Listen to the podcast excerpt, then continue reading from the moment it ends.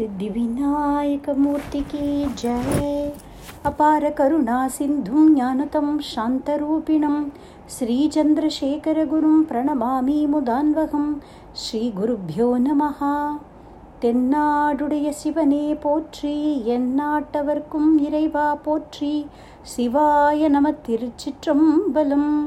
தொல்லையிரும் பிறவி சூழும் தலை நீக்கி அல்லல்லறுத்து ஆனந்தம் ஆக்கியதே. எல்லையை மறுவானியளிக்கும் வாதவோரியம் கோன் திருவாசகம் என்னும் தேன். சிவாய நம. திருச்சிற்றம்பலம். ராம் ராம்.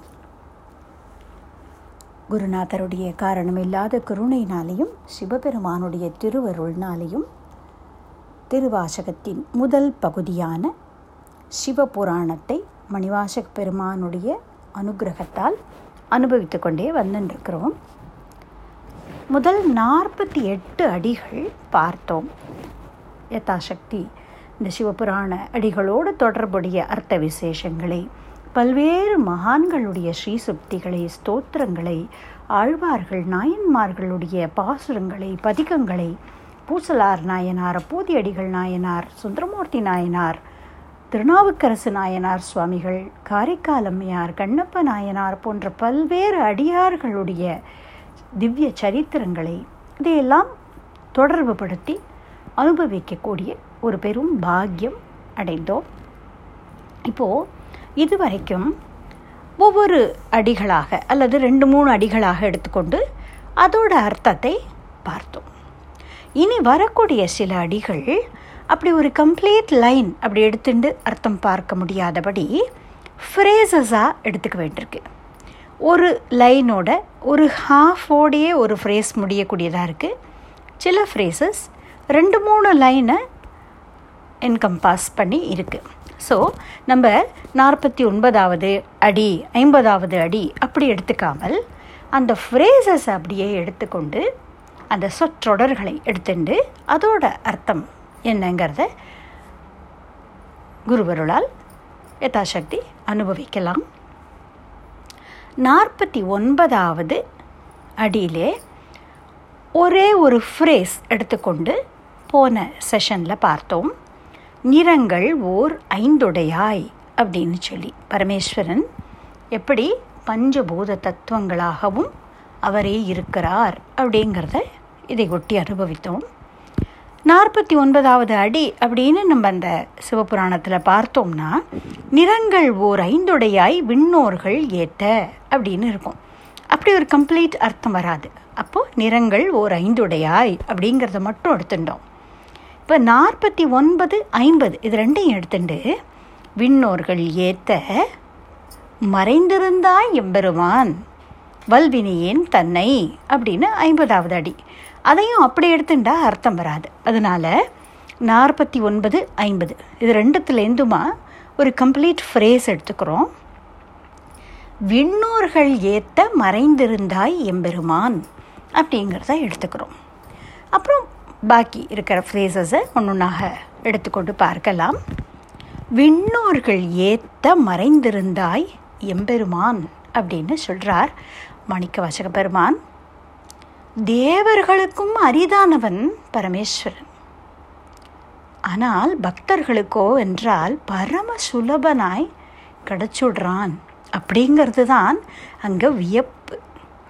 தேவாதி தேவர்களுக்கும் பரமேஸ்வரனை தரிசனம் பண்ணுறதோ, பரமேஸ்வரனிடம் பக்தி பண்ணுறதோ கூட அவ்வளவு எளிமையான காரியம் கிடையாது அப்படிங்கிறத இங்கே எம்ஃபசைஸ் பண்ணி சொல்கிறார் மாணிக்கவாசக பெருமான்.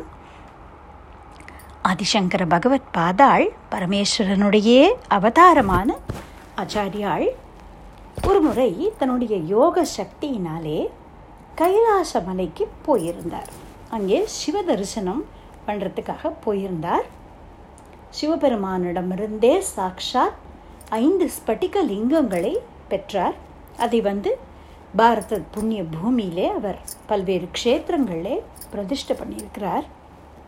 அப்போது அம்பாளுடைய கிஃப்டாக அவருக்கு கிடைத்தது தான் சௌந்தர்ய லகரி அப்படின்னு இன்றைக்கி நம்ம சொல்லக்கூடியதான உயர்ந்த ஒரு அம்பாளுடைய பெருமையை சொல்லக்கூடிய ஸ்தோத்திரம்.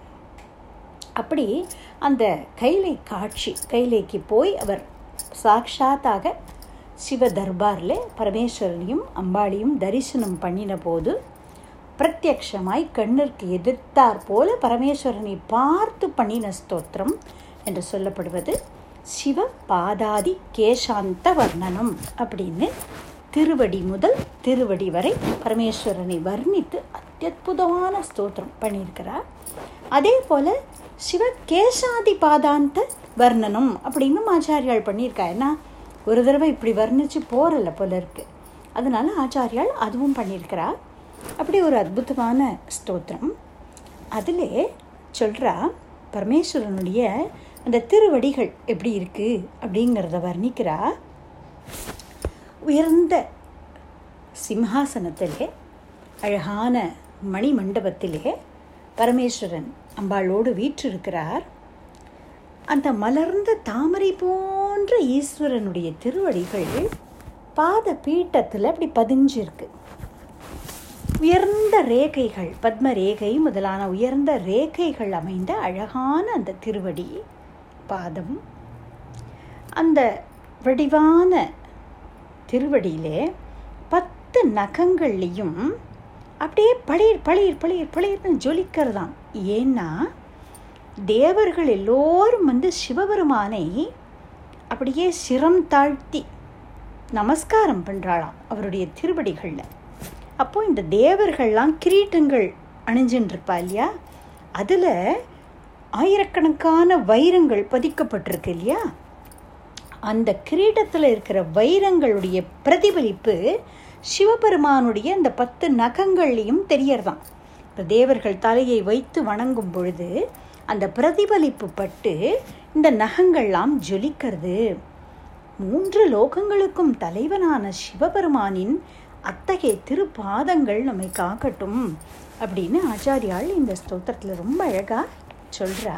அப்படி விண்ணோர்கள் ஏற்ற தேவாதி தேவன் அப்படின்னு சொல்கிறோம் இல்லையா, தேவோங்கா தேவ் மகாதேவ் அப்படின்னு சொல்லுவார்கள். அப்படி தேவர்களுக்கெல்லாம் தலைவனான விண்ணோர்கள் ஏற்ற, விண்ணோர்கள் துதிக்கும்படியுமான தலைவனான எம்பெருமான் அப்படின்னு மாணிக்கவாசகர் சொன்னார்.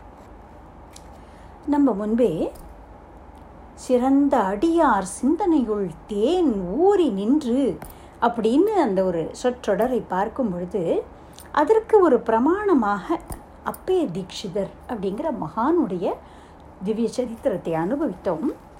அந்த அப்பய தீட்சிதர் ஆத்மார்ப்பண ஸ்துதி அப்படின்னு ஒரு ஸ்துதி பண்ணியிருக்கிறார் பரமேஸ்வரனை பற்றி.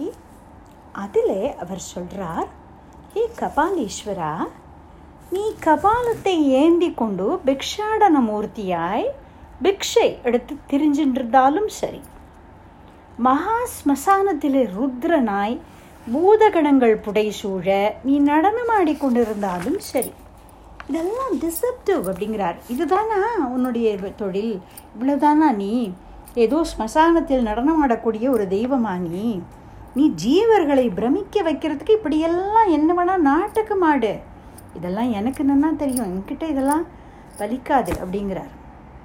நீ சின்னஞ்சிறு ஜீவராசி முதற்கொண்டு வைகுண்டாதி லோகங்கள் பரியந்தம் எவ்வளவு தெய்வங்கள் இருக்குமோ, எவ்வளவு ஜீவன்கள் இருக்குமோ அத்தனைக்கும் ஈஸ்வரன் அப்படிங்கிறதை நான் நன்கு அறிவேன். இதை நான் அறிந்து கொண்டதனால் கனவிலும் உன்னுடைய திருவடியை மறக்க மாட்டேன் அப்படின்னு ரொம்ப அழகாக சொல்கிறார். அப்படி விண்ணோர்கள் ஏத்த அப்படிங்கிறதை பல்வேறு மகான்களும் அனுபவித்து தங்களுடைய ஸ்தோத்திரங்களில் பாடியிருக்கிறார்கள். புஷ்பதந்தன் அப்படின்னு ஒரு கந்தர்வன், அவர் ஒரு தடவை ஒரு அரசனுடைய தோட்டத்திலே இருந்த பூக்களை எல்லாம் தான் பறித்து கொண்டு போனார். அப்போது இந்த அரசன் யார் இதை எடுக்கிறா அப்படின்னு கண்டுபிடிக்கணும் அப்படிங்கிறதுக்காக அந்த தோட்டத்தில் சிவ நிர்மால்யத்தை பரப்பி வைத்திருந்தார். அதில் கால் பட்டுடக்கூடாது இல்லையா, அதனால் அப்படி அவர் மெதுவாக வரும் பொழுது பை மிஸ்டேக் சிவ நிர்மால்யத்தில் அவருடைய கால் பட்டுட அந்த கால்கள் பூமியிலே பதிந்துடுத்து. அப்போ அவரால் அந்த கந்தர்வ லோகத்துக்கு புறப்பட்டு போக முடியல. அப்படி ஆன போது அவர் சிவபெருமானிடத்திலே ஒரு பச்சாதாபப்பட்டு ஸ்துதி பண்ணினதாக ஒரு ஸ்தோத்திரம் இருக்குது. சிவ மகிம்ன ஸ்தோத்திரம் அப்படின்னு சிவபெருமானுடைய மகிமைகளை எல்லாம் பாடக்கூடிய ஸ்தோத்திரம். அதிலே அவர் புஷ்பதந்தன் சொல்கிறார், ஓ கிரீஷா, நீ நெருப்பு பிழம்பாய், அக்னி ஸ்தம்பமாய் நின்றாய். பிரம்மதேவன் அன்னபக்ஷியாகவும் மகாவிஷ்ணுவானவர் வராகமூர்த்தியாகவும் உருவம் எடுத்துக்கொண்டு தேடியும் உன்னுடைய திருவடியையோ உன் திருமுடியையோ காண இயலவில்லை. அதற்கு பிறகு பணிவோடு உன்னை சரணாகதி பண்ணின போது உன்னை நீயே வெளிப்படுத்தி கொண்டாய். உன்னை அப்படி சரணாகதி பண்ணுற வாழ்க்கை எதுதான்ப்பா கிடைக்காது அப்படின்னு கேட்கிறார். அதாவது இங்கே சொல்ல வந்த விஷயம் என்ன அப்படின்னா, தேவர்களுக்கு மட்டுமல்ல, பிரம்மா முதலான இந்த திரிமூர்த்திகளிலேயே ஒருவர்களாக இருக்கக்கூடிய பிரம்ம விஷ்ணுக்களுக்கு கூட பரமேஸ்வரனுடைய திருவடியையோ திருமுடியையோ பார்க்க முடியவில்லை. விண்ணோர்கள் ஏத்த மறைந்திருந்தாய் எம்பெருமான் அப்படின்னு மாணிக்கவாசகர் சொல்லக்கூடிய அந்த விஷயத்துக்கு ஒரு வலு சேர்க்கறதுக்காக இவர்களுடைய ஸ்துதிகளை எல்லாம் எடுத்து பார்க்குறோம் நம்ம. அப்படி சொல்கிறார். இந்த விஷயத்தை நம்ம திருவண்ணாமலை அப்படிங்கிற க்ஷேத்திரத்துடைய க்ஷேத்திர மகாத்மியத்திலே சிவராத்திரி அப்படிங்கிறதான அந்த ஒரு உயர்ந்த நன்னாள், அதோடைய தாற்பயம் என்ன அப்படிங்கிறதை பார்க்கும் பொழுது பல முறை இந்த ஒரு சரித்திரத்தை பார்த்துருக்குறோம். இதை பல நாயன்மார்களுடைய பதிகங்கள்லையும் திரும்ப திரும்ப இந்த விஷயம் சொல்லப்பட்டிருக்கிறது. இந்த விஷயத்தை 5ஆம் திருமுறையில் அப்பர் சுவாமிகள் அவருடைய தேவாரம் லிங்க புராண குறுந்தொகை அப்படின்னு அவர் எழுதியிருக்கிறார். இதே விஷயத்தை அவரும் சொல்கிறார். செங்கணானும், செங்கணான் அப்படின்னா செவ்வரியோடைய கண்களை உடைய, தாமரை போன்ற கண்களை உடைய புண்டரீகாட்சனான திருமாலும், செங்கணானும் பிரமனும் தம்முளே எங்கும் தேடி திரிந்தவர் காண்கிறார். இங்குற்றேன் என்று லிங்கத்தே தோன்றினான் பொங்கு செஞ்சடை பொன்னிய மூர்த்தியே அப்படின்னு சொல்லி. அதாவது இதுக்கு என்ன தாற்பயம் அப்படின்னால், சாதனைகள்னாலே மேலே மேலே மேலே உயரத்துக்கு போனாலும் சிவபெருமானுடைய கருணை இல்லாமல் அவரை காண முடியாது. அவருடைய எல்லை என்னங்கிறத காண முடியாது. பிரம்மதேவன் ஆகாசத்திலே மேலே மேலே பறந்து போனார். எவ்வளவு உயரத்திற்கு சாதனைகளால் போனாலும் போக முடியாது. யோகம் முதலானவற்றால் உள்ளுக்குள்ளே ஆழ்ந்து ஆழ்ந்து ஆழ்ந்து போனாலும் சிவபெருமானிடத்திலே சரணாகதி பண்ணும் பொழுதுதான் அவர் தம்மை வெளிப்படுத்தி கொள்வார். அதுபோல பூமியை அகழ்ந்து கொண்டே போனாலும் அவருடைய திருவடியின் எல்லை என்பதை தாமாக பார்க்க முடியவில்லை. அப்படிங்கிற இந்த தாற்பயத்தை காண்பிப்பதற்காகத்தான் இந்த தெய்வங்கள் தங்களுக்குள்ளே ஒரு நாடகம் போல இதையெல்லாம் நடத்தி காட்டுறார்கள். அவ்வளவுதான். இப்போ ஒரு குழந்தைக்கு டிராஃபிக் ரூல்ஸ் பற்றி சொல்லித்தரணும் அப்படின்னா அப்பாவும் அம்மாவுமே ஒரு ஸ்கிட் மாதிரி பண்ணி காமிக்கலாம். அதில் ஒருத்தர் கார் ஓட்டின்னு வரதாவும் டிராஃபிக் சிக்னலை வயலேட் பண்ணுறது மாதிரியும், அதனால் போலீஸ் கான்ஸ்டபிளாக இன்னொருத்தர் ஆக்ட் பண்ணி அவள் அவளை ஃபைன் பண்ணுறது போலவும், இப்படியெல்லாம் ஒரு நாடகம். அப்போது அந்த அம்மாவோ அப்பாவோ யார் வண்டி ஓட்டுறவராக நடிக்கிறாரோ அவளுக்கு டிராஃபிக் ரூல்ஸ் தெரியாதுன்னு அர்த்தமா? அப்படி இல்லை. அந்த குழந்தைக்கு புரிய வைக்கிறதுக்காக அப்படி நடிக்கிறார்கள் இல்லையா? அதுபோல் தெய்வங்கள் தங்களுக்குள்ளே இந்த மாதிரியாக ஒரு நாடகங்கள்லாம் நிகழ்த்தி உயர்ந்த தத்துவார்த்தங்களை நமக்கு காட்டி தருவதற்காக இதெல்லாம் இந்த சரித்திரங்கள் சொல்லப்பட்டிருக்கிறது. அப்படிங்கிற கண்ணோட்டத்தோடு நம்ம இதை அணுகணும். அதைத்தான் அவர் சொல்கிறார். எங்கும் தேடி திரிந்தவர் காண்கிறார். இங்குற்றேன் என்று லிங்கத்தே தோன்றி, நான் இங்கே இருக்கிறேன்ப்பா அப்படின்னு சிவபெருமான் தன்னை தானே வெளிப்படுத்தி கொண்டான். ஒரு அக்னி பிழம்பாய் லிங்கஸ்வரூபமாய் முதலில் தோன்றிய இடம் திரு அண்ணாமலை அப்படிங்கிறதாக சொல்லப்படுறது. பொங்கு செஞ்சடை புண்ணிய மூர்த்தியே அப்படின்னு தன்னுடைய தேவார பாடலில் இதே விஷயத்தை அவர் எடுத்து காட்டியிருக்கிறார். இப்படி மறைந்திருந்தாய் எம்பெருமான்னு சொல்கிறார் இல்லையா? விண்ணோர்கள் ஏற்ற தேவர்களும் தொழக்கூடியவனாய் இருக்கிற நீ தேவாதி தேவர்களுக்கு கூட சுலபத்தில் அகப்படாதவனாய் மறைந்திருக்கிறாய். மறைபொருள் அப்படின்னே பேர் இல்லையா பகவானுக்கு. வேதநாயகன், வேதங்கள்லாம் கூட என்னது விவரிக்க முடியாமல் தோற்று போய் திரும்புறதாய் நம் ஏற்கனவே திருவாசகத்தில் சிவபுராணத்தில் பார்த்தோம். மாற்றும் மனம் கழிய நின்ற மறையோனே அப்படின்னு சொல்கிறார். வாக்குக்கும் மனசுக்கும் எட்டாதவன் பரம்பொருள் பரமேஸ்வரன் அப்படிங்கிறதாக மாணிக்கவாசகர் ஏற்கனவே சொல்லியிருக்கிறார். இதை பார்க்கிறோம். இது வேதாந்தத்திலே அடிக்கடி சொல்லப்படக்கூடிய ஒரு விஷயந்தான். தங்கம் அப்படிங்கிறது தான் மெட்டீரியல். இந்த தங்கத்தினால தான் வளையல், மோதிரம், ஒட்டியானம், கங்கணம் இப்படி பல விதமான ஆபரணங்கள் செய்யப்படுறது. பார்க்கறதுக்கு இது வளையல், இது மோதிரம் அப்படின்னு வேறு வேறு பொருள் அப்படின்னு நம்ம சொன்னாலும் எல்லாத்துக்குள்ளேயுமே இருக்கிற வஸ்து தங்கம் தான். அதுபோல் பார்க்கிற இந்த ஜெகத்து நமக்கு நீ, நான், அவன், இவன், அது அப்படின்னு வெவ்வேறாய் தெரிந்தாலும் எல்லாத்துக்குள்ளேயும் உள்ளீடாய் இருக்கக்கூடிய வஸ்து பரம்பொருள் மட்டும்தான் அப்படிங்கிற விஷயத்தை பல்வேறு மகான்களும் எடுத்து சொல்லியிருக்கிறார். ரைதாஸ், சந்த் ரைதாஸ் அப்படின்னு ஒரு பக்தர் காஷியிலே இருந்தவர். அவருக்கு அங்கே காஷியிலே ஒரு கோவில் இருக்கிறது. பக்த மீராபாய் அப்படின்னு நம்ம சொல்கிறோம் இல்லையா, அந்த மீராபாயுடைய ஸ்பிரிச்சுவல் குரு இந்த சந்த் ரைதாஸ். தொழில்னாலே செருப்பு தைக்கக்கூடிய ஒரு தொழிலை அவர் செய்து கொண்டிருந்தார். அவர் எழுதியிருக்கிற ஒரு அற்புதமான கீர்த்தனை, அதில் அவர் சொல்கிறார், பிரபுஜி தும் தீபக் ஹம் பாதி तुम दीपक हम बाती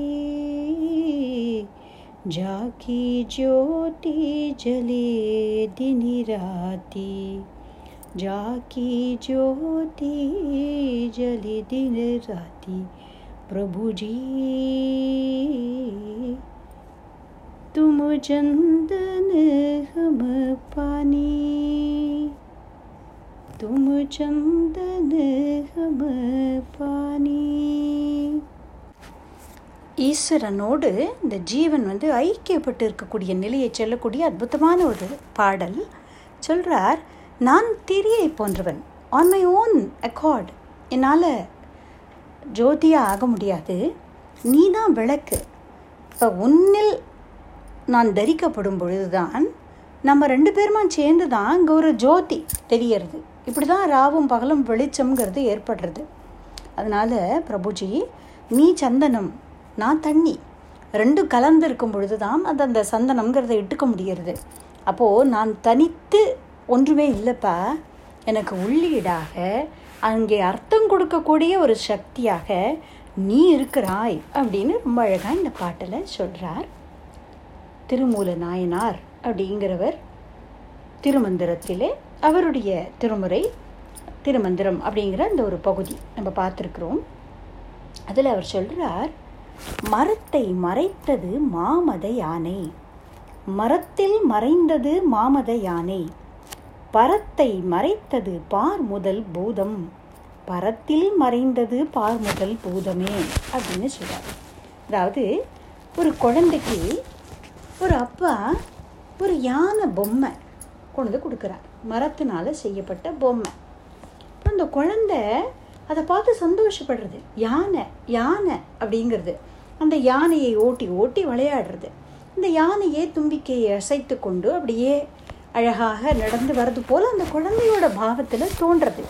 அதற்கு இது மரம் அப்படின்னோ பொம்மை அப்படின்னோ உயிர் இல்லாத பொருள்னோ கொஞ்சம் கூட அது மாதிரியெல்லாம் தோணவே இல்லை. குழந்தையோட பாவத்தில் அது யானை அப்படின்னே நினைக்கிறது. இதையே இந்த தந்தையுடைய நண்பர் ஒருவர், மரவேலை செய்யக்கூடியவர் வரார். அவர் பார்க்கிறார், எங்கே வாங்கின? இந்த கடையில் வாங்கினப்பா. அவர் பார்க்குறார், மாமரம் அப்படிங்கிறார். அப்போ அவருக்கு அது யானைன்னு தெரியல, அது என்ன மரம் அப்படின்னு தான் அவருடைய கண்களுக்கு தெரியறது. அப்போது மரம் அப்படின்னு பார்க்கும்பொழுது அது மரம், யானை அப்படின்ட்டு பார்க்கும்பொழுது யானை, இல்லையா? அப்போது இந்த மரத்தை மறைத்தது மாமத யானை. அது மரம் அப்படிங்கிறதையே மறைக்கிறது யானை அப்படிங்கிற பாவம். மரம் அப்படிங்கிற பாவத்தில் பார்க்கும்பொழுது அங்கே யானை மறைந்து போகிறது, அது மரம்னு தோன்றது அவருக்கு. பரத்தை மறைத்தது பார் முதல் பூதம், பூமி முதலான இந்த ஐம்பூதங்கள், அதோடைய சேர்க்கையினால் ஏற்பட்டிருக்கிற இந்த பிரபஞ்சம், நம்ம பார்க்கிற சேதனா அச்சேதனா வஸ்துக்கள் எல்லாமே, உயிர், அறிவுள்ள அறிவற்ற எல்லா பொருட்களுமே இந்த மாதிரி இந்த பஞ்சபூத தத்துவங்களால் ஆனது அப்படின்னு பார்க்குறோம். இதையே நம்ம பார்க்கும் பொழுது இதற்கெல்லாம் உள்ளீடாக இருக்கிற பரமாத்மாவை நம்மளால் பார்க்க முடியலை. எங்கேயும் பரமாத்மாதான் இருக்கிறான் அப்படின்னு பார்க்கக்கூடிய மகான்களுடைய பார்வையில் இந்த உலகமே தெரியல. அவர்களை பொறுத்தவரை உலகம் மறைந்து போகிறது, அவர்களுக்கு எங்கே பார்த்தாலும் ஈஸ்வர தரிசனமே ஏற்படுறது அப்படிங்கிற விஷயத்தை இந்த பாடலே அவர் சொல்கிறார். இதைத்தான் மகாகவி பாரதியும் சொன்னார். பார்க்கும் மரங்களெல்லாம் நந்தலாலா, நின் பச்சை நிறம் தோன்றுதையே நந்தலாலா, கேட்கும் ஒலியிலெல்லாம் நந்தலாலா, நின் கீதம் இசைக்குதடா நந்தலாலா அப்படின்னு சொன்னார். இப்போ அந்த மகான்களோட திருஷ்டியில் எந்த ஓசை கேட்டாலும் அது கண்ணனுடைய குழல் இசை மாதிரி கேட்கிறது. பச்சையாக இருக்கிற மரங்களை பார்த்தால் அது கிருஷ்ணனுடைய மரகத திருமேனின்னு தோன்றது. அப்போ அவர்களை பொறுத்தவரை பார் முதல் பூதம் மறைந்து போகிறது, பரத்தில் மறைந்தது பார் முதல் பூதமே அப்படின்னு இவர் திருமூலர் சொன்னதுக்கு டெஸ்டிமனியாக இருக்கக்கூடியவர்கள் மகான்கள். அவர்களை பொறுத்தவரை உலகம் மறைந்து போகிறது, நம்மை பொறுத்தவரை பரமாத்மா மறைந்திருக்கிறான், நம்மளால் பார்க்க முடியல அப்படிங்கிறத இங்கே சொல்லியிருக்கிறார். நம்ம கொலு வைக்கிறோம் இல்லையா, அதில் பார்த்தோம்னா படிகள் ஒரு ஒரு ஸ்டெப்பாக வச்சுப்பா, கீழே ஜூ அந்த மாதிரி ஏதாவது ஒன்று வைப்போம், அதற்கு மேலே செட்டியார் பொம்மை, அங்கே மளிகை சாமான்கள் அந்த மாதிரிலாம், அப்புறமா மனிதர்கள், ஸ்கூலுக்கு போகிற பையன் மாதிரி அப்படிலாம் நிறைய அந்த காலத்து பொம்மைகள்லாம் பார்த்தா ரொம்ப அழகாக இருக்கும். அதற்கு பிறகு தேவதைகளுடைய விக்கிரகங்கள், அப்புறம் அவதாரங்களுடைய விக்கிரகங்கள், அதற்கு மேலே பரம்பொருளுடைய பிள்ளையார், அம்பாள், பரமேஸ்வரன், மகாவிஷ்ணு பூமி பிராட்டியோடும் தாயாரோடும் இப்படியெல்லாம் தெய்வ விக்கிரகங்கள், இப்படி படிநிலைகளில் நம்ம கொலு வைக்கிறோம். இதில் ஒரு தாத்பரியம் பார்த்தோம்னா விலங்குகள் முதல் மனிதர்கள், தெய்வங்கள், அப்படி மகான்கள், இப்படியெல்லாம் பல்வேறு படிகளில் வைத்தாலும் உருவம் வேறு வேறையாக இருக்கே தவிர அத்தனை கோலு பொம்மையுமே அதே களிமண்ணால் செய்யப்பட்டிருக்கு. இந்த தத்துவம், அதாவது நம்ம பார்க்குற பிரபஞ்சம் முழுக்க அத்தனை ஜீவராசிகளும், ஒரு சின்னஞ்சிறு ஜீவனிலிருந்து தேவர்கள் வரை அத்தனையும் பரமாத்மா தான், ஒரே வஸ்துவால் தான் செய்யப்பட்டிருக்கு அப்படிங்கிற ஒரு எளிமையான விதத்தில் இந்த தத்துவத்தை விளக்கிறதுக்காக இப்படிப்பட்ட சின்ன சின்ன பாரம்பரியங்கள்லாம் ஏற்பட்டிருக்கு. நம்மளுடைய சனாதன தர்மத்தில் இருக்கிற எல்லா பண்டிகைகள், ட்ரெடிஷன்ஸ், ஒரு கோலம் போடுறதுல ஆரம்பித்து கொலு வைக்கிறதுலேருந்து எல்லாத்துக்குள்ளேயும் பார்த்தால் பெரிய பெரிய வேதாந்த கருத்துக்களையெல்லாம் ரொம்ப ரொம்ப எளிமையாக டே டு டே லைஃப்பில் எல்லாருக்கும் புரியும்படியுமாக அழகாக இப்படியெல்லாம் வகுத்து வச்சுட்டு போயிருக்கிறார்கள் நம்மளுடைய முன்னோர்கள். நம்ம கொஞ்சம் டைம் எடுத்து இதெல்லாம் ரசித்து அனுபவித்தால் ரொம்ப அழகாக இந்த விஷயங்கள்லாம் நமக்கு புலப்படும். அப்படி எல்லாம் வெவ்வேறு படிநிலைகளை அடைந்தாலும் இதுக்கு எல்லாத்துக்குள்ளேயும் இருக்கிற வஸ்து இந்த பரமாத்ம வஸ்து தான் அப்படிங்கிறதை காண்பிக்கிறார்கள். ஆனால் நமக்கு தெரியலையே அப்படின்னால், ஒரு தாயாருடைய கர்ப்பத்துக்குள்ளே தான் ஒரு சிசுவானது தரிக்கப்படுறது இல்லையா? ஒரு கரு வளரும் பொழுது தாயின் கருவறையில் தான் அது இருக்குது. அந்த சிசு தரிக்கப்படுறதும் தாயால் தான், அவள் தான் தாங்கின்னு இருக்கிறாள் அந்த குழந்தையை. தாயுடைய அங்கத்திலிருந்து தான் இதற்கான ஊட்டச்சத்து கிடைக்கிறது. அப்போது இந்த கருவானது, கருவில் இருக்கக்கூடிய அந்த சிசுவானது உயிர் வாழ்ந்து கொண்டிருப்பதும் அந்த தாயால் தான். ஆனால் அந்த நிலையிலே அந்த குழந்தையால் தன்னுடைய தாய் யாருன்னு பார்க்க முடியறதோ இல்லை. ஆனால் தாய்க்குள்ளே தான் அது இருக்குது, தாயால் தான் தரிக்கப்படுகிறது, தாயால் தான் அது உயிர் வாழ்ந்ததாகவும் ஆகிறது. அதுபோலத்தான் பரமாத்மா தான் இந்த எல்லா பிரபஞ்சங்களையும் தரிக்கிறான். அவனில்தான் நாம் தரிக்கப்படுகிறோம். ஆனால் நம்மளால் அவனை பார்க்க முடியல அப்படிங்கிறதும் இதே மாதிரியான ஒரு அனாலஜி தான். அப்படிங்கிறதை ரொம்ப அழகாக திரு அண்ட பகுதி அப்படிங்கிற ஒரு திருவாசக பகுதியில் மாணிக்கவாசக பெருமான் எழுதியிருக்கிறார். அண்ட பகுதியின் உண்டை பிறக்கம் அளப்பெரும் தன்மை வளப்பெரும் காட்சி ஒன்றனுக்கு ஒன்று நின்று எழில் பகரின் நூற்றொரு கோடியின் மேற்பட விரிந்தன இல் நுழை கதிரின் துண் நணுப்புறைய சிறியாக பெரியோன் பெரியின் அப்படின்னு சொல்கிறார் இந்த விஷயத்தை. அதாவது சூரியன் ஜாஜ்வல்யமான அக்னி பிழம்பாய் இருக்கிறான். அதிலிருந்து தெரித்து குளிர்ந்து திண்மையாய் ஆனதுதான் பூமி. அப்படி இந்த சுத்த சைதன்யமாய் கேழில் பரஞ்சோதியாய் இருக்கிறவன் பரமேஸ்வரன். அவனிடமிருந்து பிரிந்து வந்தது ஜடசக்தி. அது பஞ்சபூதங்களால் ஆயிருக்கு. அதுவே தான் பலவிதமான அண்டங்களாக ஆயிருக்கு. சூரியனை சுற்றி வரத்துக்கு பூமிக்கு ஆகக்கூடிய காலம் ஒரு வருஷ காலம். சூரியன் நம்மளுடைய பால்வெளி மண்டலத்தை, அதாவது இந்த மில்கி வே கேலக்ஸி அப்படின்னு சொல்கிறோம் இல்லையா, அதை சுற்றி வரத்துக்கு ஆகக்கூடிய நேரம் 26,000 வருஷங்கள் 26,000 years. சூரியன் தன்னைத்தானே சுற்றிக்கொள்ள ஆகக்கூடிய நேரம் ஒரு மாத காலம். ரொட்டேஷன் அண்ட் ரெவல்யூஷன் அப்படின்னு சொல்கிறோம் இல்லையா. அப்படி அண்டம் அப்படிங்கிறது எலிப்டிக்கலாக இருக்கிறது. அண்டம்னா எக் ஷேப் எலிப்டிக்கலாக இருக்கிறது. இந்த கேலக்ஸி அப்படிங்கிறத அண்டம் அப்படின்னு சொல்கிறோம். அண்ட பகுதியின் உண்டை பிறக்கம், அதாவது நம்மளுடைய பால்வெளி மண்டலத்தில் நம்மளுடைய மில்கி வே கேலக்ஸியில் மட்டும் 500,000 million ஸ்டார்ஸ் இருக்குது அப்படின்னு சொல்லப்படுறது. அதாவது இந்த புவனம் அப்படின்னு சொல்லக்கூடிய யூனிவர்ஸ், அதில் there are more than 100,000 million galaxies அப்படின்னு சயின்ஸ் சொல்கிறது. அதைத்தான் இங்கே மாணிக்கவாசகர் சொல்கிறார். அண்ட பகுதியின் உண்டை பிறக்கும் அளப்பெரும் தன்மை வளப்பெரும் காட்சி. அளப்பெரும் இன்ஃபினிட், ஏகப்பட்டது இருக்குது. அதோடைய அந்த பியூட்டியை பார்த்தா ஒன்றனுக்கு ஒன்று நின்று எழில் பகரின் 100 கோடியின் மேற்பட விரிந்தன அப்படிங்கிறார். இந்த ஒரு ஒரு கேலக்ஸியும் ஒரு ஒரு ஷேப்பில் இருக்குது அப்படின்னு சொல்கிறது சயின்ஸ். அப்போ இந்த பெருவெடிப்பு அப்படின்னு சொல்லக்கூடிய பிக் பேங், அதை தொடர்ந்து பல புவனங்கள் ஏற்படுவதாக சொல்கிறது நம்மளுடைய சயின்ஸ். இதை கியாட்டிக் இன்ஃப்ளேஷன் தியரி அப்படின்னு சொல்கிறாரு. அப்படி 100 கோடியின் மேற்பட விரிந்தன அப்படின்னு அவர் சொல்கிறார். பாருங்க, மோர் தேன் 100,000 million கேலக்ஸிஸ் அப்படின்னு நம்ம சொன்னோம் சயின்ஸ் படி. அதை தான் அவரும் சொல்கிறார். 100 கோடியின் மேற்பட விரிந்தன விரிந்தன எக்ஸ்பேண்டிங் அப்படிங்கிற இட்ஸ் அண்ட் எக்ஸ்பேண்டிங் யூனிவர்ஸ் அப்படின்னு சயின்ஸ் சொல்கிறது.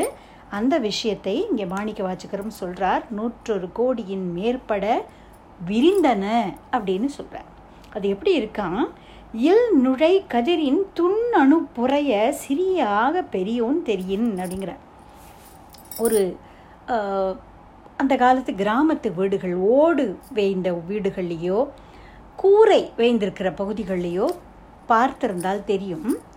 சூரியனுடைய ஒளி கற்றை, அந்த வெளிச்சம் அந்த ஓட்டை வழியாக வீட்டுக்குள்ளே வரும் பொழுது அந்த வெளிச்ச கற்றையில் நிறைய சின்ன சின்ன சின்ன சின்ன பார்ட்டிகல்ஸ் அப்படியே மூவ் பண்ணிகிட்டே இருக்கிறத பார்க்கலாம். நம்ம ரொம்ப பியூட்டிஃபுல்லாக இருக்கும் இந்த காட்சி. பார்த்துருந்தோம்னா தெரியும். அந்த வெளிச்ச கற்றைங்கிறது ஒரு பீம் மாதிரி அந்த சூரிய வெளிச்சம் வந்து இறங்கும் அந்த ஓட்டை வழியாக.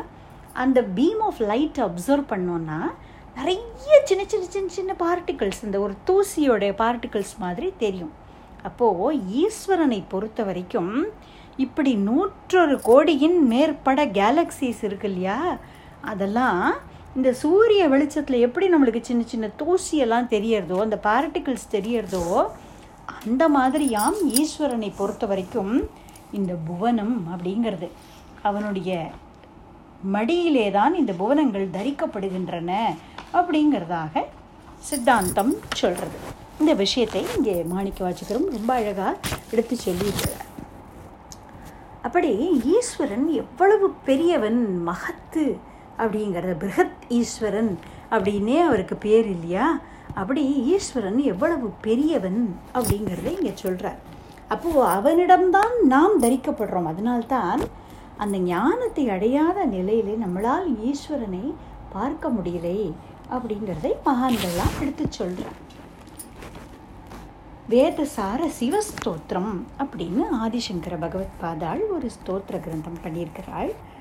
அதில் சொல்கிறார், ஹே மன்மதனை எரித்த கண்ணுதற் கடவுளே, உன்கிட்டேருந்து தான் இந்த பிரபஞ்சம் உண்டாருது, உன்னிலே தான் தரிக்கப்படுறது, நீ தான் அதை தாங்கிறப்ப மகாபிரளயம் ஏற்படும் போது உன்னிடத்திலேயே தான் லயமாகிறது. ஏ லிங்கஸ்வரூபா, பாப்பங்களையெல்லாம் போக்கக்கூடிய கருணை கடலே, சராச்சரங்களாய் தெரிகிற விஸ்வரூபினே உன்னை தியானிக்கிறேன் அப்படின்னு சொல்கிறார். இதை பார்க்க முடியலை, கடவுளை பார்க்க முடியலையே அப்படின்னு நிரீஸ்வரவாதம் அப்படிங்கிறது இருக்கு இல்லையா உலகத்தில்? அப்படி குவெஸ்சன்ஸ் கேட்கக்கூடியவர்களும் உண்டு. பரமார்த்த குருவும் சிஷ்யர்களும் அப்படின்னு இந்த ஒரு கதைகள் உண்டு. பஞ்சதந்திர கதைகள் அப்படின்னெல்லாம் சொல்கிறோம் இல்லையா? அது மாதிரி ஒரு ஃபோக் டேல்ஸ் ஆஃப் இந்தியா, அது மாதிரி பரமார்த்த குருவும் சிஷ்யர்களும் அப்படின்னு கதைகள் வேடிக்கையாக சொல்லுவார்கள். பரமார்த்த குருன்னு ஒருத்தர், அவருக்கு சிஷ்யர்கள் ஒருத்தருமே மட்டி மடையன் மூடன், அப்படி அவர்களுக்கு மூர்க்கன் அப்படிலாம் பேர். அதாவது இல்லாஜிக்கலாய் காமன் சென்ஸ் குறைச்சலாக அப்படி இருக்கக்கூடியவர்கள். அவர்கள் செய்யக்கூடிய காரியங்கள்லாம் ரொம்ப வேடிக்கையாக இருக்கும். இது மாதிரி ரொம்ப நகைச்சுவையாக இந்த ஒரு கதைகளும் இருக்கும். அதில் நமக்கு அழகாக பாடங்கள் பொதிந்து வைத்து இந்த கதைகள் சொல்லப்பட்டிருக்கு. அதில் வரக்கூடிய ஒரு கதை ஞாபகத்துக்கு வருது. இந்த பரமார்த்த குருவுடைய சிஷ்யர்கள்லாம் ஒரு தடவை ஆற்றை கடந்து அக்கறைக்கு போனார்கள். கொஞ்சம் பைசா இருந்தது அவர்கள்ட்ட. அவர்கள் என்ன செய்தார்கள், இந்த ஆற்றை நீந்தி கடந்தார்கள். கடந்து அந்த பக்கம் போன விட்டு, நம்ம எல்லாரும் வந்து சேர்ந்துட்டோமாடா அப்படின்னு ஒருத்தர் கேட்டுட்டார். இந்த இருக்கிறது 5 பேர் 6 பேர் தான், எல்லாரும் வந்துட்டாளான்னு வாழ்க்கை ஒருத்தர் பார்த்தா தெரியாதோ, தெரியலையா? சரி, நம்ம ஒரு தடவை கவுண்ட் பண்ணி பார்த்துடலாம், ஏன்னா நம்மள ஒருத்தர் கூட மிஸ் ஆகக்கூடாது அப்படின்னு பேசிட்டாலாம். முதல்ல ஒருத்தன் கவுண்ட் பண்ண ஆரம்பித்தான், மட்டி அவன் கவுண்ட் பண்ண ஆரம்பித்தான். தன்னை விட்டுட்டு எல்லாரையும் இப்படி நிற்க வச்சு 1 2 3 4 அப்படியே எண்ணிகிட்டே போனான். 6 பேர் வந்தா இல்லையா, அதில் ஒருத்தர் தன்னை விட்டுட்டான். ஸோ 5 தான் அவனுக்கு கவுண்ட் வருது. அடாடா, ஒத்தனை காணுமே அப்படின்னு அவனுக்கு ஒரே கவலையாக இருந்தது. உடனே அங்கே பரபரப்பாகிடுது, எல்லாருக்கும் ஒரே டென்ஷன். டேய், நான் எண்ணி பார்க்குறேன்டா அப்படின்னா அடுத்தது மடையன். அவனும் இதே மாதிரி தன்னை விட்டுட்டு பாக்கி பேரெல்லாம் எண்ணினானான். இப்படியே இந்த 6 பேரும் டர்ன் பை டர்ன் தன்னை விட்டுட்டு பாக்கி பேரெல்லாம் எண்ணினா எல்லாருக்குமே 5 தான் கவுண்ட் வருது. அடாடா, நிச்சயமாக நம்மள யாரோ ஒத்தம் இந்த ரிவரில் ட்ரௌன் ஆகிட்டான், நம்ம இப்போ குருநாதாள்கிட்ட போய் என்ன பதில் சொல்லுவோம் அப்படின்னு ஓன்னு அழுதுன்னு இருந்தாலும். அப்போது அங்கே ஒருத்தர் வந்தாராம். என்னப்பா சமாச்சாரம்னு கேட்க நடந்ததை இவர்கள் சொல்ல அவருக்கு சிரிப்பு வந்துதான். இங்கே எவ்வளவு பேர், 6 பேர்னா அவர் பார்க்குறாரு, இவர் தான் 6 பேரும் இருக்காளே அப்படின்னு அவருக்கு புரிஞ்சு கொடுத்து இவர்களுடைய நிலை என்னன்னு. சரி, நான் அந்த 6 பேரை ரெஸ்டோர் பண்ணி கொடுத்தா உங்கள்கிட்ட இருக்கிற பைசாவை எனக்கு தரையலான்னு கேட்டாராம்.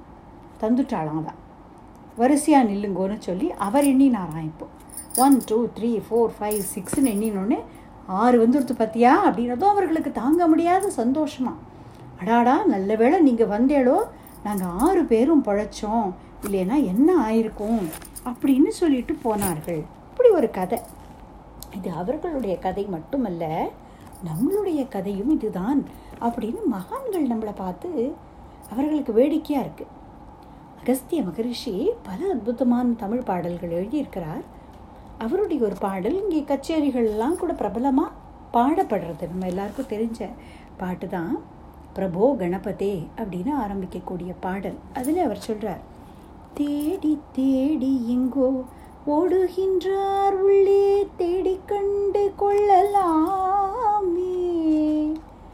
ஈஸ்வரன் எங்கே இருக்கிறான் அப்படின்னு எங்கெங்கேயோ தேடுறாளே, ஈஸ்வரன் உள்ளுக்குள்ளேயே தானே வாசம் பண்ணுறான், உள்ளே தேடி கொட்டு கொள்ளலாமே அப்படின்னு மகான்கள் கேட்குறா. எப்படி தன்னையே கவுண்ட் பண்ணிக்காமல் மற்றவாளை மட்டும் கவுண்ட் பண்ணிட்டு காணுமேன்னு அழுதார்களோ அதுபோல எங்கெங்கோ ஈஸ்வரனை தேடிட்டு நமக்குள்ளேயே இருக்கிற ஈஸ்வரனை பார்க்க மறந்துடுறோம் அப்படிங்கிறதாக மகான்கள் சொல்கிறா. திருமந்திரத்திலே திருமூல நாயனாரும் இந்த விஷயத்தை எடுத்து காண்பிக்கிறார். தேனுக்குள் இன்பம் கருப்போ சிவப்போ வானுக்குள் ஈசனை தேடும் மதியிலீர் தேனுக்குள் இன்பம் செறிந்திருந்தார் போல் ஊனுக்குள் ஈசன் ஒளிந்திருந்தானே. தேனுக்குள்ளே எப்படி சுவை கலந்திருக்கோ அதை பிரித்து பார்க்க முடியாதோ அதுபோல உனக்குள்ளேயே தான்ப்பா ஈஸ்வரன் கலந்திருக்கிறான், அதனால் நீ வெளியில் எங்கேயோ தேடின்னு இருந்தால் எப்படி பார்க்க முடியும் அப்படின்னு கேட்க. ஆழ்வார்கள் பற்றின ஒரு கதை, ஸ்ரீ வைஷ்ணவ சம்பிரதாயத்திலே இவர்கள் சொல்லக்கூடிய ஒரு கதை. அது இந்த பாசுரங்களுக்கு தொடர்பு படுத்தி ரொம்ப அழகாக இது மாதிரி சொல்லுவார்கள். முதல் ஆழ்வார்கள் அப்படின்னு சொல்கிறோம் இல்லையா, பொய்கை ஆழ்வார், பூதத்தாழ்வார், தேயாழ்வார்.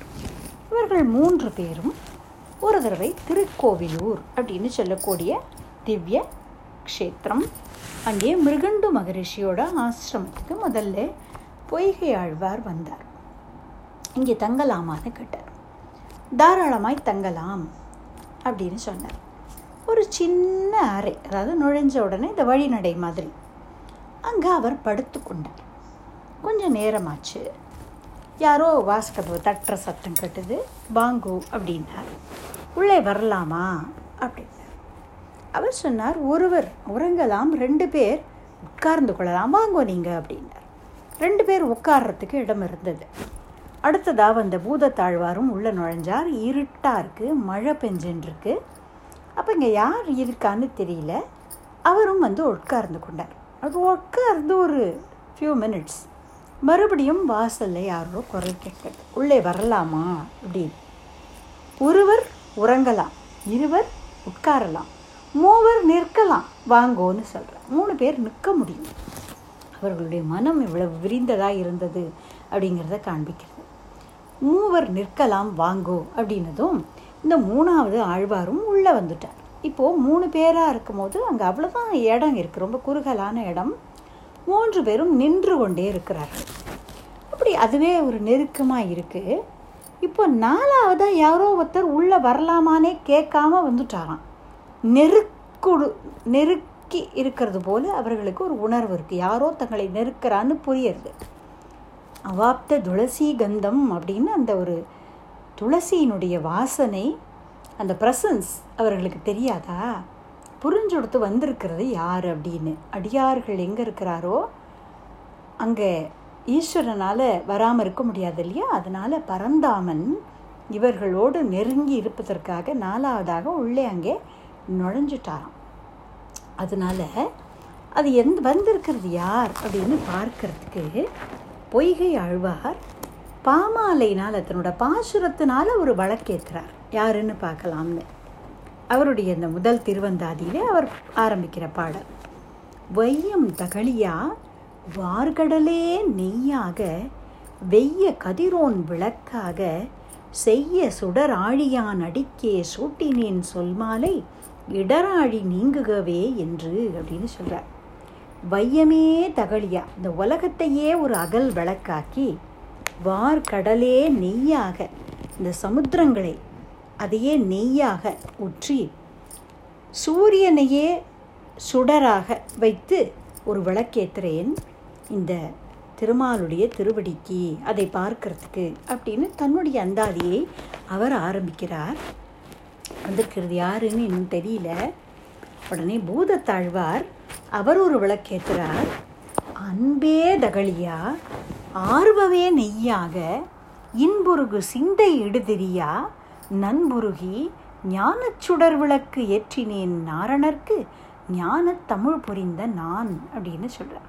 அன்பையே தகழியாக்கி, பிரேமையையே அகல் விளக்காக்கி, ஆர்வமே நெய்யாக, பக்தி பாவமே நெய்யாக, இன்புருகு சிந்தையிடு திரியா, என் சிந்தையையே திரியாக்கி அங்கே ஞானம்ங்கிற சுடர் விளக்கை ஏற்றினேன் நாராயணனை பார்ப்பதற்காக அப்படின்னு அவர் சொன்னதும், இப்போது அன்பையே தகழியாக ஆக்கின உடனே பரந்தாமன் பிரத்யட்சப்பட்டுட்டானான், தெரியிறான் அவர்களுக்கு.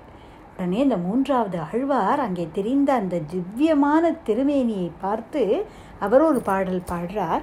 திருக்கண்டேன் பொன்மேனி கண்டேன், திகழும் அருக்க நனி நிறமும் கண்டேன், செருக்கிளரும் பொன்னாழி கண்டேன், புரிசங்கம் கை கண்டேன், என்னாழி வண்ணன்பால் என்று அப்படின்னு ஹிரண்யவர்ணாம் ஹரிணீம் அப்படின்னு மகாலட்சுமி தாயாரை தன்னுடைய பக்ஷஸ்தலத்திலே கொண்டதனாலே சூரியனுடைய ஒளியை போன்ற பொன்மேனியோடு திருமாலை தரிசனம் பண்ணினாலாம் இந்த ஆழ்வார்கள். இந்த அன்பையே ஒரு அகல் விளக்காக ஏற்றிருக்கா இல்லையா, அந்த விளக்கு வெளிச்சத்தில் அப்படியே கோல்டன் கலரில் தானே தெரிவார். அப்படி திருக்கண்டேன் பொன்மேனி கண்டேன் அப்படின்னு அவர் பாடுறார். அதை ரொம்ப அழகாக சொல்லுவார்கள். இந்த மகான்களுடைய கருத்தெல்லாம் இவ்வளவு ஒத்து போகிறது அப்படிங்கிறதுக்காக சொல்கிறோம். திருமுறையில் தேவாரத்தில் அப்பர் சுவாமிகளும் இதையே விஷயத்தை சொல்கிறார். உடம்பெனும் மனையகத்து உள்ளமே தகழியாக மடம்படும் உணர் நெய் அட்டி உயிர் என்னும் திரி மயக்கி இடம்படு ஞானத்தீயால் எரிகொள இருந்து நோக்கில் கடம்பமர் காளை தாதை கழலடி காணலாமே அப்படிங்கிறார். உடம்பு அப்படிங்கிற அந்த வீட்டுக்குள்ளே உள்ளத்தையே அகல் விளக்காக்கி உணர்வு, அதாவது பக்தி பாவம் அப்படிங்கிற நெய்யை விட்டு உயிரையே திரியாக்கி ஞானம்ங்கிற தீயை ஏற்றி அங்கே ஒரு சுடர் விளக்கு ஏற்றினால் கடம்பன் அப்படின்னு முருகப்பெருமானுக்கு பேர் இல்லையா, கடம்பு அமர் காளை தாதை, அந்த முருகப்பெருமானுடைய தந்தையாகிய சிவபெருமானுடைய கழலடி காணலாமே அப்படின்னு இதே கருத்து. பூதத்தாழ்வார் எப்படி அன்பே தகழியா அப்படின்னு சொன்னாரோ அதே விஷயத்தை இங்கே அப்பர் சுவாமிகளும் சொல்கிறார், உள்ளமே தகழியாக அப்படின்னு.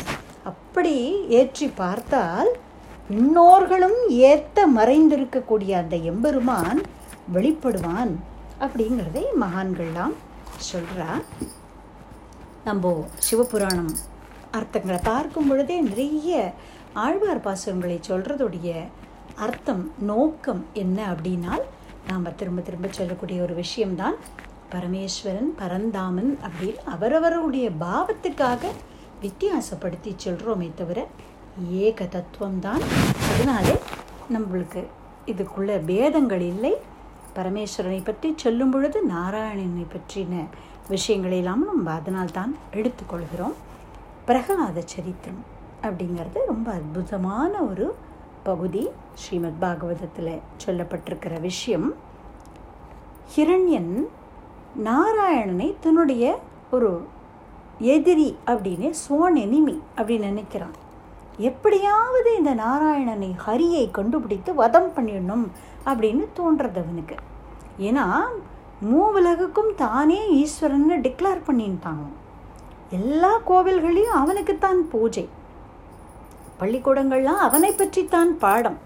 அப்படி வைத்திருக்கும் பொழுது அவனுடைய காலடியிலேயே முளைத்த ஒரு சின்னஞ்சிறு பிஞ்சு பிரகலாதன் எப்பவும் ஹரிஸ்மரணம் பண்ணி கொண்டு எங்கும் நாராயணனே இருக்கிறான் அப்படியே சொல்லின்னு இருக்கிறான் இல்லையா, தாங்க முடியல அவனால். எப்படியாவது இந்த ஹரியை பார்த்து சம்ஹரிக்கணும் அப்படின்னு நினைக்கிறான். ஆனால் அவனால் கண்டுபிடிக்க முடியல. வைகுண்டம் வரை போய் பார்த்துட்டானான் ஹிரண்யன், அவ்வளவு தபோபலம் இருந்தது. போய் பார்த்தான், அவனால் பார்க்க முடியல. ஏன்னா மகான்களுக்கு ஒரு பாவம் சொல்லுவா, பகவான் ஹிரண்யனுடைய ஹிருதயத்துக்குள்ளேயே வந்து ஒளிஞ்சின்றிருந்தானாம். இந்த பரமார்த்த குருவுடைய சிஷ்யர்கள் மாதிரி தன்னை விட்டுட்டு பாக்கி எல்லா இடத்துலையும் தேடினான் ஹிரண்யன். அவனால் ஹரியை பார்க்க முடியல. எல்லா இடத்துலையும் ஹரி தெரியறான் அப்படின்னு சொல்கிற பிள்ளையை பார்த்து ஹிரண்யன் கர்ஜனை பண்ணினானாம். எஸ்வயா மந்த பாக்யோக்தோ மதன்யோ ஜெகதீஸ்வரக குவாசோ எதி சர்வத்திர கஸ்மாத் ஸ்தம்பே ந திருஷ்யத்தே. டே, நான் தான் சர்வேஸ்வரன், எல்லாரும் எத்தன்றிருக்கா, என்னை தவிர இன்னொரு சர்வேஸ்வரன் இருக்கிறான்னு நீ மாத்திரம் எப்பவும் சொல்லின்னு இருக்கிற.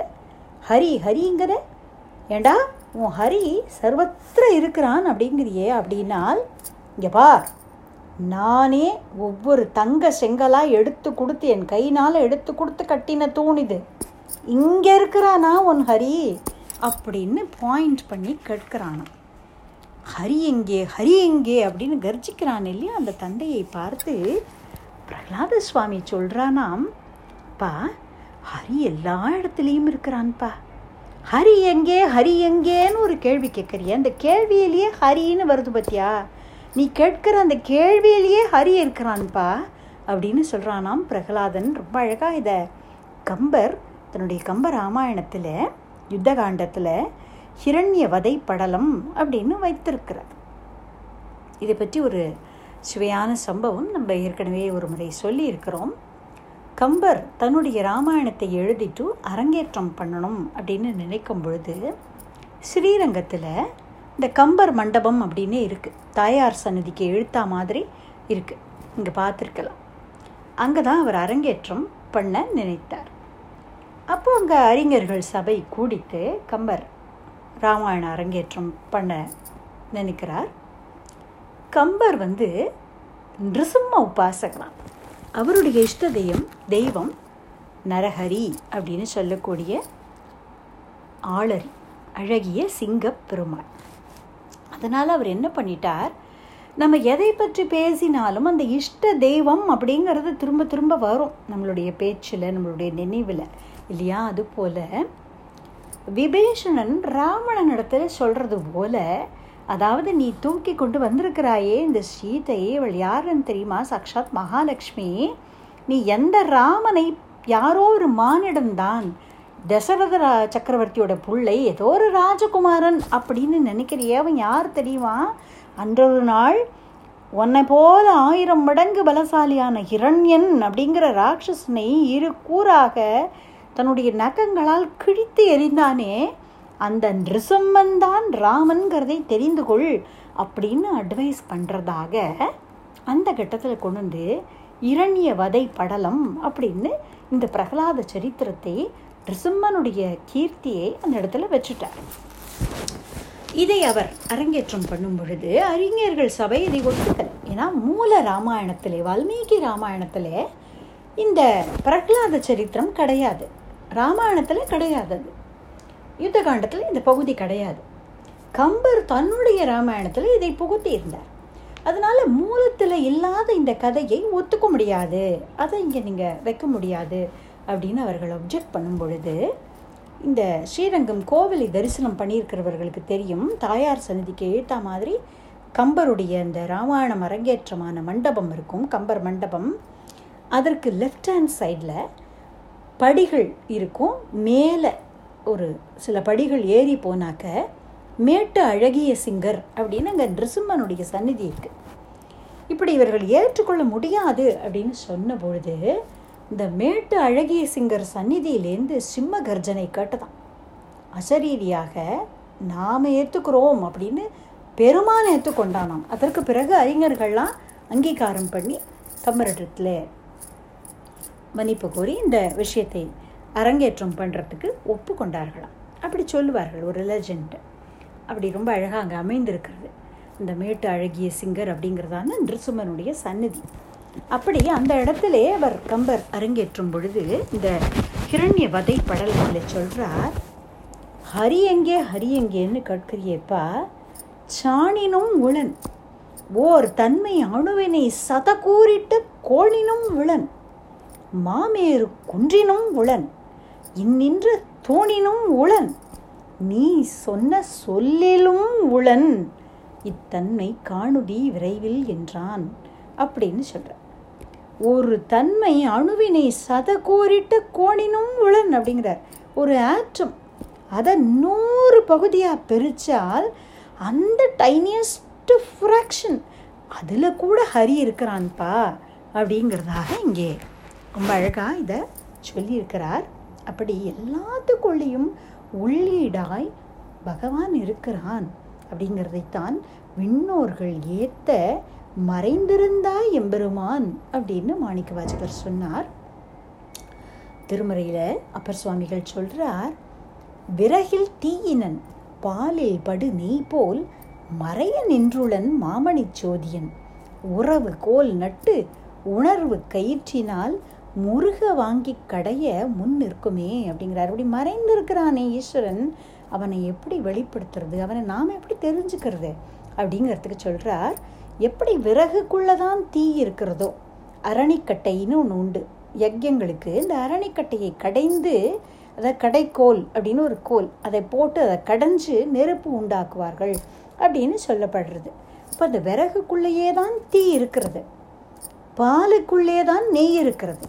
இந்த பாலை பக்குவமாக காய்ச்சி சரியான அந்த சூட்டிலே, மிதமான சூட்டிலே உரை ஊற்றி அதை தயிராக்கி, தயிரை கடைந்து வெண்ணெய் எடுத்தால், இந்த வெண்ணெய் எடுத்து உருக்கினால் நெய் கிடைக்கிறது போல். இப்போ இந்த நெய் எங்கே வருது? பால்லேருந்தே தான் வருது இல்லையா? அப்படி பாலில் படு நெய் போல் மறைய நின்றுள்ள நமக்குள்ளே தான் ஈஸ்வரன் இருக்கிறான். அவனை எப்படி பார்க்கிறது?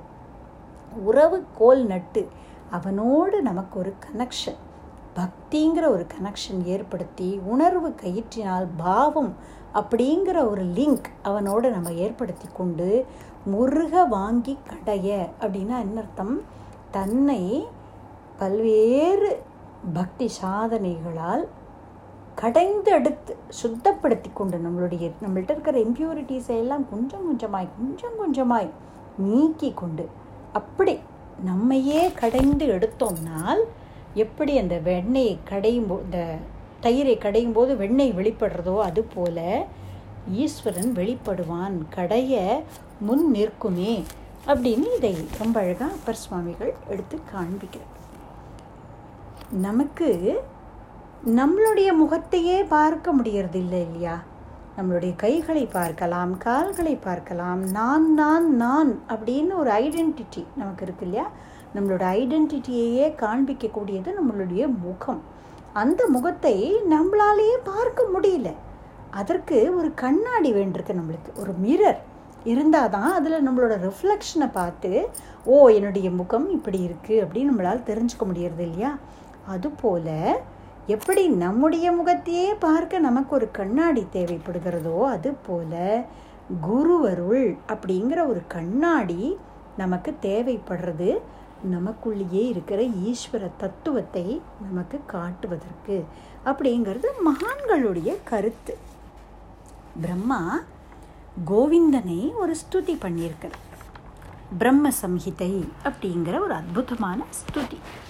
அதில் அவர் சொல்கிறார், பிரேமை அப்படிங்கிற ஒரு அஞ்சனத்தை எழுதி கொண்டு அந்த கண்களால் பார்த்தால், குணங்களுக்கு அப்பாற்பட்டவனான பகவான் ஷியாமசுந்தரன் ஹிருதயமாகிற கண்ணாடியிலேயே தெரிவான் அப்படின்னு சொல்கிறார். இந்த விஷயத்தை தான் கபீர்தாசரும் தன்னுடைய ஒரு பாடலில் சொல்கிறார். குரு கிருபா அஞ்சனு பாயோ மேரே பாயி, ராம பினா கச்சு ஜானத்து நாகி அப்படிங்கிறார். குரு கிருபை அப்படிங்கிற ஒரு மை, அதை எடுத்து இப்போ கண்ணில் இட்டுன்னுட்டேன். இப்போ எனக்கு பார்க்குறதெல்லாம் ராமனா தெரியறது. முழிச்சுட்டுருக்கிற போதும் சரி, தூங்குற போதும் சரி, உள்ளேயும் சரி, வெளியிலையும் சரி, எதை பார்த்தாலும் எனக்கு ராமனா தெரியறது அப்படின்னு இது ரொம்ப அழகாக சொல்கிறார். அப்படியே இந்த குரு வருள் இருக்கும் பொழுது தான் ஈஸ்வரன் தெரிவானே தவிர, அதர்வைஸ் விண்ணோர்களுக்கும் தெரிய மாட்டான் அப்படிங்கிறதை, விண்ணோர்கள் ஏத்த மறைந்திருந்தாய் எம்பெருமான் அப்படின்னு மாணிக்கவாசகர் சொல்கிறார். தன்னுடைய திருவாசகத்திலேயே பின்னால் திருச்சதகம் அப்படிங்கிறதான ஒரு பகுதி, அதுலேயும் இதே விஷயத்தை சொல்லியிருக்கிறார். மேலே வானவரும் அறியாததோர் கோலமே, என்னை ஆட்கொண்ட கூத்தனே, ஞாலமே விஷும்பே, இவை வந்து போம் காலமே, உன்னை என்று கொள் காண்பதே அப்படின்னு ரொம்ப அற்புதமான ஒரு பாடலில் இந்த விஷயத்தை சொல்லியிருக்கிறார். அப்படி இன்னோர்களும் ஏத்த மறைந்திருக்கக்கூடிய எம்பெருமான், அவனை அவனுடைய திருவருளை யாசித்து, குரு அப்படிங்கிற தத்துவமாகவும் அவனேதான் இருக்கிறான். அந்த குரு அருளால் கொஞ்சம் கொஞ்சமாய் நம்மளுடைய சித்தம் சுத்தியாகி ஈஸ்வர தத்துவம் பிரகாசிக்க அவனே அனுகிரகம் பண்ணணும் அப்படிங்கிறதாக ஒரு பிரார்த்தனையோடு, அந்த சிந்தனையோடு இந்த ஒரு சிவபுராண சிந்தனையை நிறைவு பண்ணுறோம். மேலும் அடுத்த விசேஷங்களை அடுத்தடுத்த செஷனில் பார்க்கலாம். தென்னாடுடைய சிவனே போற்றி, எந்நாட்டவர்க்கும் இறைவா போற்றி. சிவாய நம. திருச்சிற்றம்பலம். ராம் ராம்.